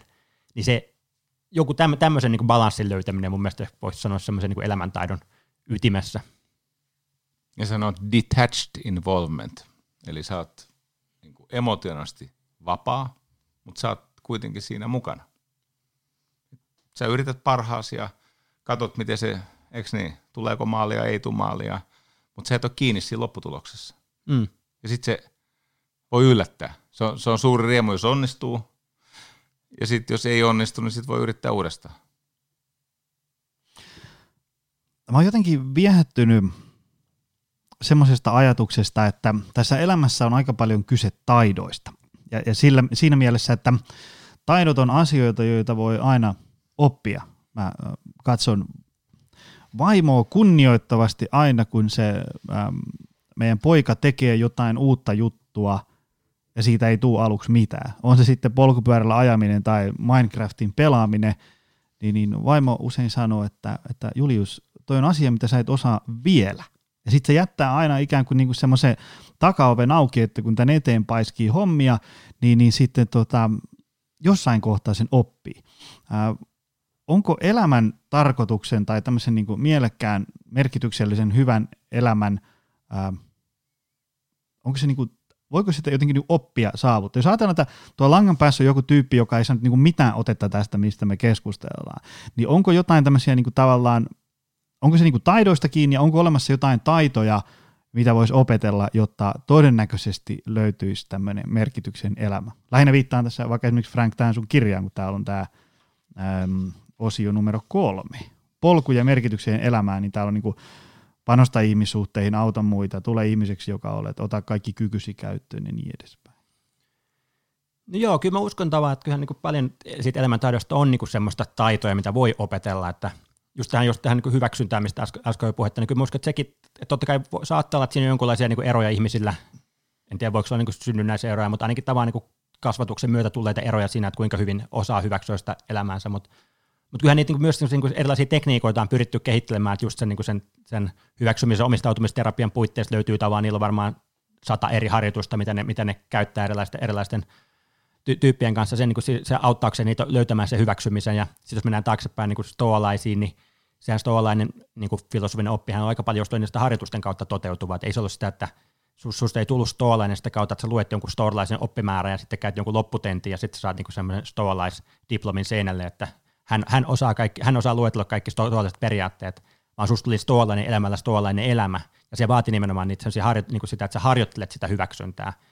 Et myös nyt tässä tämän koronakriisin myötä tuli luettua tätä Markus Aurelius, joka on yksi näitä klassisia stoalaisia ajatuksia, niin, ajattelijoita, niin sillä just oli tavan niitä esimerkiksi tämmöinen klassinen, niin että ajattele, ajattele omaa kuolemaa, se tyyppisiä harjoituksia, mitä se siinä niin kirjassa suosittelee tavallaan yhtenä tapana, niin että koska että me, että kun pelot rajoittaa meidän elämäänne, niin mitä jos niin kuin, tavallaan pyrkisi kohtaamaan niin kuin yhden niistä suurimmista peloista, eli sen kuoleman pelon silleen, että säännöllisesti miettisi sitä, pohtisi sitä hommaa, pohtisi, kävisi läpi sitä omaa kuolemaansa ja miltä, miltä se tuntuu ja jopa kävisi läpi jotain niin kuin läheisten kuolemia, miltä ne tuntuu, ja mitä enemmän tavalla oppii niin kuin esimerkiksi sen hyväksymään, että näin voi käydä koska tahansa, niin sitä paremmin on niin kuin tavallaan irti siitä pelosta, ja se pelko ei enää rajoita sun elämää. Että totta kai tavallaan sä voit edelleen järkevästi suhtautua siihen pelkoon, että ei kannata mennä mihinkään toikkaroimaan mihinkään jyrkäten reunalle, mutta tavallaan se, niin kuin, se ei sille turhaa rajoita sun elämää, sä pystyt tekemään niin kuin, mielekkäitä valintoja sen suhteen, että miten, miten sä elämässä elät. Niin niin kuin, ja sitten oli se yksi harjoitus, mitä se Markus Aurelius oli semmoinen kanssa, että tämmöisten isojen asioiden pilkkominen osiin, siis tavallaan, että se käytti semmoista esimerkkiä siinä, että joku, sanotaan, että joku melodia niin kuin tavan saa sut niin kuin kyyneliin, siis tavallaan, joku, on joku tavan niin kuin herkkä melodia saa sut kyyneliin.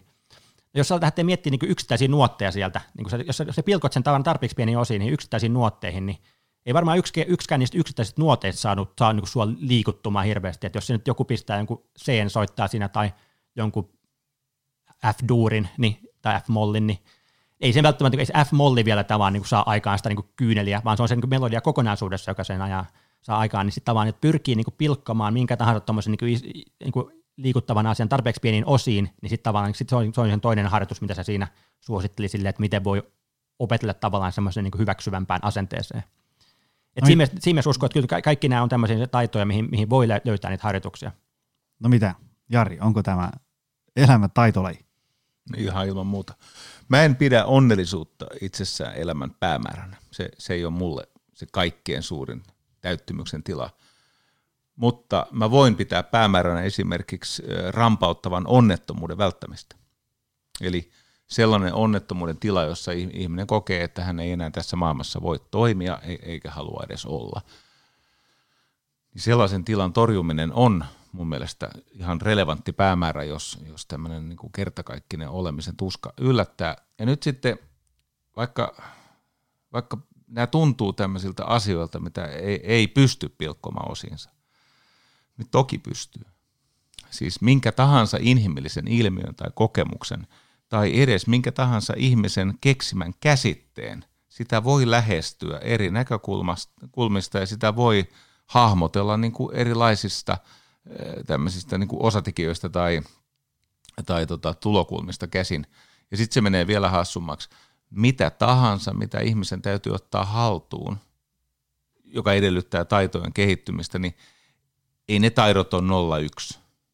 Ei ne ole, ei, ei siis musiikin, se, että sä opit soittaa ihan mielettömän lumoavasti jotain pienokappaletta, niin ei se ole niin, että sä ensin – et osaa yhtään ja sitten sä jotenkin hyppäät sille tasolle, vaan sä, sä, sä, sinne mennään pikkuhiljaa niitä taidon osatekijöitä kasvattaen ja se tie voi olla vuosia kestävä, mutta lopulta sä voit ällistyttää oma äitiski sillä, mihin pystyt, tai ainakin ensimmäisen musiikinopettajas.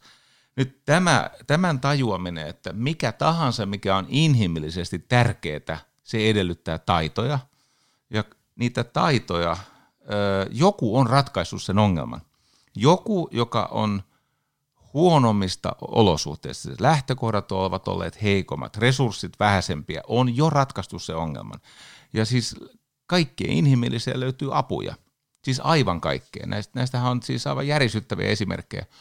Mä yritin viikonvaihteessa selittää lapsille Helen Kellerin ihmettä.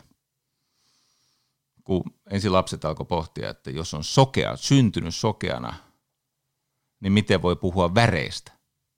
Mä sanoin, että tämä on tosi kiinnostavaa, koska on semmoinen kirjailija kuin Sonja Libo, äh, Shiina Iyengar.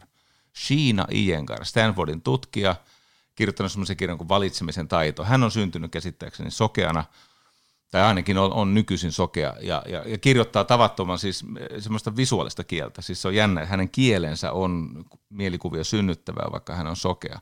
Sitten me edettiin siitä keskustelusta lopulta, kun he pohtivat, että miten semmoinen ihminen, joka on kuuro, voi oppia puhumaan.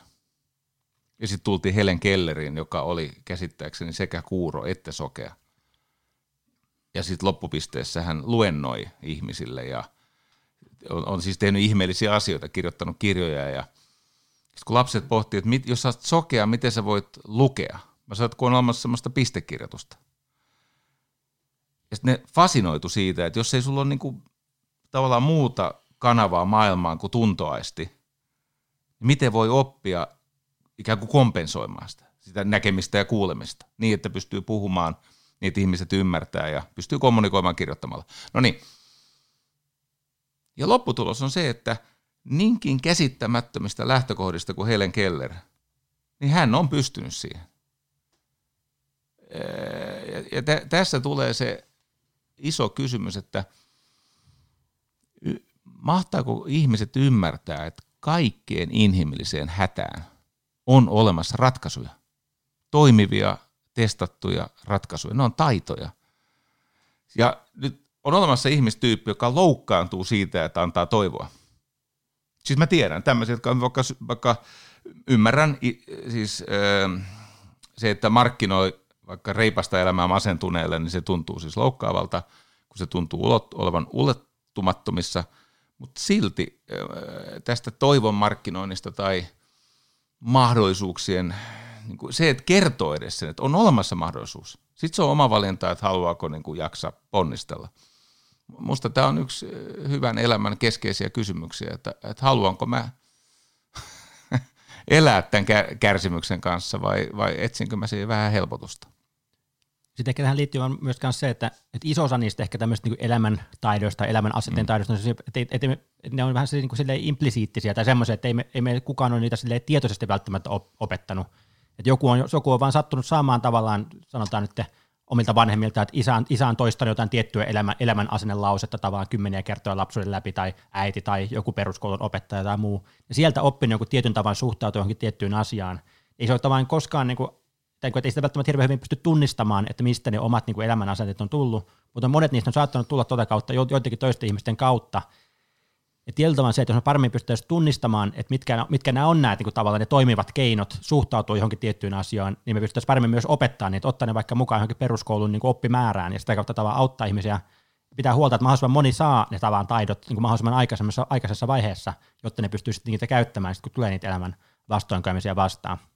Eikä muuten kouluun ole pikkuhiljaa hiipimässä näitä tunnetaitojen opiskelua? Mä, mä oon käsittänyt, että siellä on edist, tapahtunut edistystä. Joo, joo, joo kyllä mä, mäkin olen ymmärtänyt, että kyllä tunne, en, en ihan tarkkaan tiedä mikä mm. tilanne, mutta ymmärtänyt, että kyllä ainakin erilaisia kokeiluja riittyy tämmöisiin tunnetaitoihin, jopa johonkin meditaatioon, meditaation koulussa tai muihin tämmöisiin juttuihin, että pyritään just lapsille opettamaan semmoisia taitoja, jotka vielä aikanaan niin ei olisi tullut kuuluunkaan, että ne kuuluisi niin koulun oppimäärään.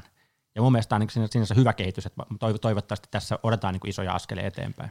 Niin tota, nyt, nyt tuli mieleen siis, äh, juttelin yhden opettajan kanssa, joka opettaa siis yläasteikäisille lapsille äh, konfliktien ratkaisua dialogiavulla. Siis semmoinen rakentava dialogi, joka ei syvennä ja kroonista sitä konfliktia, vaan pikemminkin, että se voisi vähän ratketa, helpottua siitä, niin yhtäkkiä tuli mieleen 90-luvun alku, niin mä törmäsin siis oikeasti aikuisiin ihmisiin, joille oli valtava vapauttava uutinen, että on olemassa tapa keskustella, joka ei johda vaurioittaviin riitoihin, vaan johtaa itse asiassa siihen, että löytyy yhteistä tonttia tai jopa sovinto. Ja, ja on olemassa tapa niin kuin, käsitellä siis sellaisten ihmisten tunteita, jotka tuntuu olevan, niin kuin, että, että sä et pysty enää heitä niin kuin tavoittaa tai no, niin kuin kosketuksen tuolla puolella, niin että et sä pystyt kutsumaan ne ihmiset uudestaan yhteyteen.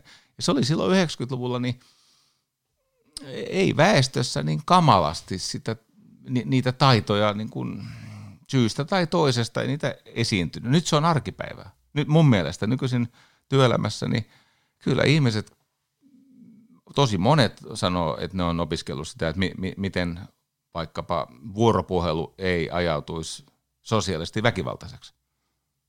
Ja me edistymme tässä asiassa. Ja kyllä näkyy jossain urheilumaailmassakin tavalla, että mm. tätä nykyään niin kuin jollain jääkiekon maa, maajoukkoilla on joku oma urheilupsykologi siellä muualla, muualla ja se on ihan, niin kuin, se on ihan normaalia, että tyypit käy juttelemassa sen kanssa ja kertoo tavallaan niistä ongelmistaan sille. Ja se ei, niin kuin, että jos mennään taaksepäin johonkin 95 jääkiekkomaajoukkueeseen, niin ei se, niin kuin, jos, jos siellä olisi ollut urheilupsykologi ja joku olisi mennyt puhumaan sen kanssa, niin sillä olisi niin jätkät olisi naurannut sille pukukopissa ihan niin kuin päin naamaa, että mikäs, mikäs, mikäs sun päässä on vielä, kun sä menet juttelemaan sen kanssa. Et kyllä uskon, että tässä on tapahtunut iso, iso muutos siinä, että ihmiset pystyy myös näistä asioista paljon paremmin puhumaan nykyään, ja joka on aika tervettä, että Tämä on muuten, nyt, nyt ollaan jännän äärellä, koska tässä on tapahtunut tämmöinen kulttuurievoluutio, tämmöinen ihme nykäsy, siis tämmöinen niin kuin valtava kvanttihyppy. Mä nimittäin muistan semmoisen ajan, kun nämä, no se liittyy jääkiekkoon, sinä sen laukasit Frank. Nämä lätkäjätkät panikoi, jos tehtiin rentouttamisharjoituksia. Et kun, nyt me tiedetään kuitenkin, että koordinaation ja jaksamiseen ja, ja siis siihen, että sulla on kestävyyttä ja pelitaitoja käytettävissä, niin siihen liittyy paljon suuren stressiin. Et joskus se stressi ajaa ihmiset semmoiseen tilaan, jossa ne ei enää ole kauhean koordinoituja ja ne väsyy nopeammin ja sitten on pohdittu niitä, että mitkä on niitä keinoja, ja yksi on siis rentoutusharjoitukset. Sä löydät, löydät ensin siis pysähtyneessä tilassa keinon sitä ää, autonomista hermostoa säädellä, ja sitten lopulta liikkeessäkin voi löytyä semmoista liikkeen keskeltä lepoa.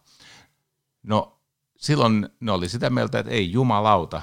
Ja mä muistan semmoisia asiakkaita, jos niillä teetti jonkun rentoutusharjoituksen tai jonkun tämmöisen, missä mentiin jossain mielikuvissa vaikka portaita alas luolaan, niin ne luuli, että tästä voi tulla psykoosi. Tämä on totta. Niillä oli kerrottu, että tämä voi laukasta psykoosin. Mä sanoin, että ai se, että sä nukahdat. Tai se, että sä hengittelet ja kelailet päässä ja mielikuvittelet. Ja on, tai esimerkiksi mä muistan semmoisen, kun, kun ihmiset saattoi kesken jonkun semmoisen niin pysähtymisen, kun piti kuunnella jotain biisiä vaikka, kuunnella jotain biisiä, hengitellään ja mennään niin kuin itteemme. Yhtäkkiä ihmisen silmät rävähtelee auki. Siis mä muistan sen ilmeen, kun ne, ne panikoitu siitä, että heille tuli joku tunne. Jokin siis semmoinen asia nimeltä tunne lähestyy. Ja nyt se on arkipäivää.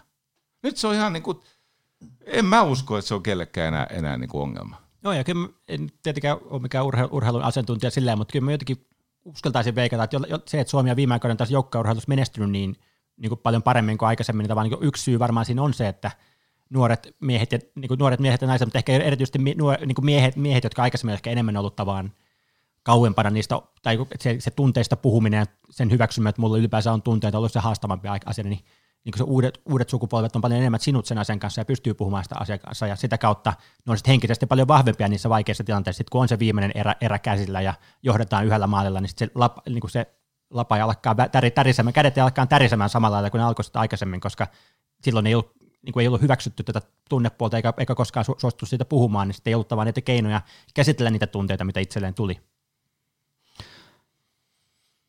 Mä seurasin mun menua tässä ja päivän menu näyttää, että on viimeisen kysymyksen aika. Tota, nyt kun tuolla äm, langan päässä on ihmisiä, jotka on jaksanut tänne saakka ja kohta ne painaa stop-nappia ja lähtee elämään niiden elämänsä, niin minkälaisella ohjenuoralla te lähettäisitte nämä ihmiset nyt, että me vapautetaan ne villinä luontoon elään, elään merkityksellistä ja mielekästä ja, ja, ja tota, semmoista elämää, että voi tässä hetkessä ja sitten jälkeenpäin kokee, että, että olipas se hieno reissu, niin mil, mitä? mitä? Mitä ihmisten pitäisi tehdä? Kokeilla, testailla. Frank, tiivistä meille elämä. No niin, tähän nyt voi vastata aika monta, monta eri juttua.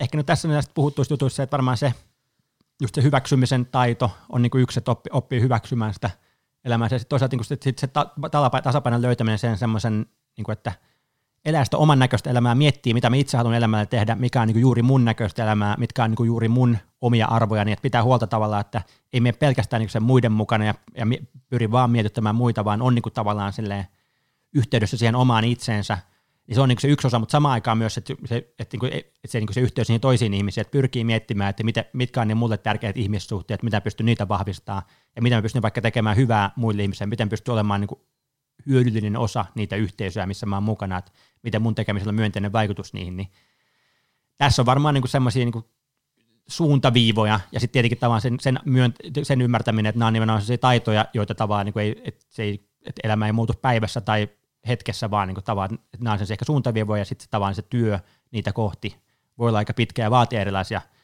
harjoituksia ja erilaista, erilaista niin kuin toimintaa ja kokeilemista. Aika paljon varmaan sitä kokeilemista, että kokeilee erilaisia juttuja ja pikkuhiljaa alkaa löytyvään sieltä ne itselleen sopivimmat itsensä toteuttamisen muodot, itsensä, to, itsensä hyväksymisen muodot, niin keinot ja, ja tavat olla yhteydessä niihin muihin ihmisiin.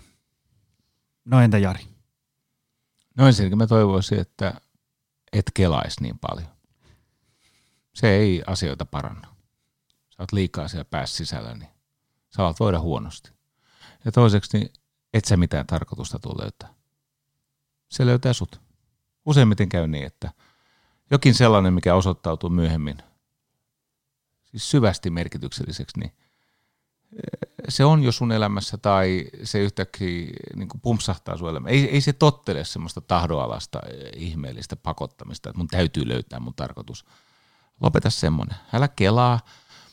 Jos vielä voisi auttaa sua, niin, niin, niin anna sen tarkoituksen löytää sinut. Ja sitten kun se, jotain semmoista tulee elämään, joka sytyttää, niin, niin antaudu sille.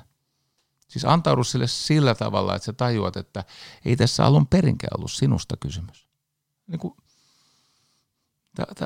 Tämä on, se on tuomio, jossa koko ajan mietit niin kuin sitä, että miten minä ja kuka mä oon ja mikä on mun juttu. Ja, ja sitten mä tätä, mikä on mun juttu. Niin kuin, sä oot hyvä tyyppi ja sulla on hyviä mahdollisuuksia ja sitten hyväksyt kaiken sen, mitä elämään kuuluu. Tämä on, mä oon niin samaa mieltä Frank sun kanssa, että se, minkä täysin hyväksyt, se voi alkaa muuttua. Ja kyllä näillä tämän yhden elämän pärjää. Eihän tämä kestä kuin semmoinen vähän vajaa 30 000 päivää. Kyllä sä nyt saatana tämän, tämän kestät loppuun. Hei, tämä oli, mä tiesin, että tästä tulee hyvä jakso, mutta tästä tuli erinomainen jakso. Tästä tuli, no yllättäen, pisin jakso ikinä, mutta, mutta asia oli ja, ja tota, uskon, että tästä varmasti tiivistyy ainakin, ainakin palanen siitä, että mistä tässä elämässä nyt on kyse ja tota, iso kiitos päivän vieraille Frank ja Jari. Ja kiitos sulle, rakas ystävä, kaikki ne, jotka jakso tänne maaliin saakka. En tiedä montako kuunteluottoa tämä otti, mutta täällä ollaan ja, ja ei muuta kuin näillä eväillä kohti uutta viikkoa ja, ja me nähdään. Toivon mukaan taas ensi viikolla uudestaan. Se on moro. Kiitos. Kiitoksia. Tutustu lisää aiheeseen optimalperformance.fi ja opcenteri.fi.